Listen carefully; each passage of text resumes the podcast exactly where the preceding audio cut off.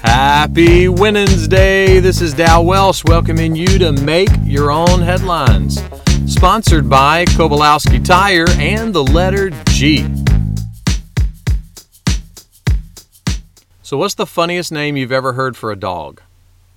I came across a few Taco, Waffles, Nacho, Chewbacca, Mary Puppins, Winnie the Pooch, Orville Redenbarker, Wolfgang Puck, Sarah Jessica Barker, and my personal favorite, Chuck Norris.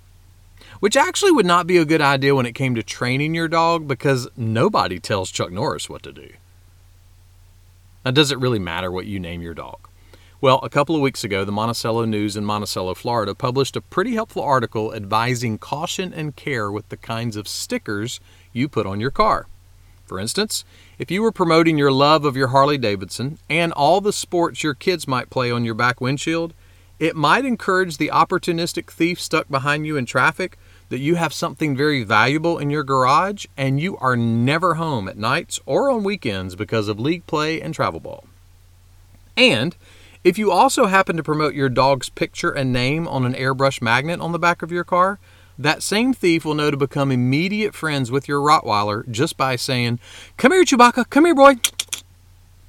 Or if not a Rottweiler, the thief will not be afraid to deal with your Chihuahua named Chuck Norris. Then again, it's never wise to underestimate Chuck Norris. After all, if it looks like chicken, tastes like chicken, and feels like chicken, but Chuck Norris says it's beef, then it's beef. In the Bible, there's a book called Matthew, and in Matthew, there's a place that details the experience of a man named Joseph.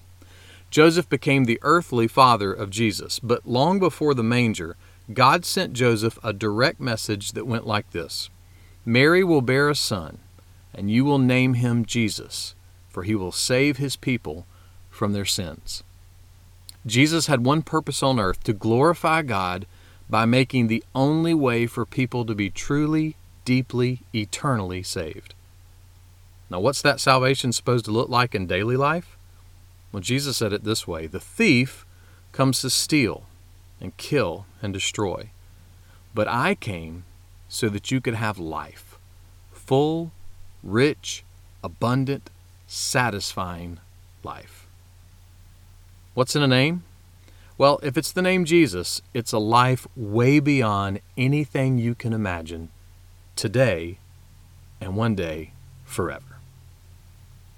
Make that one of your headlines today.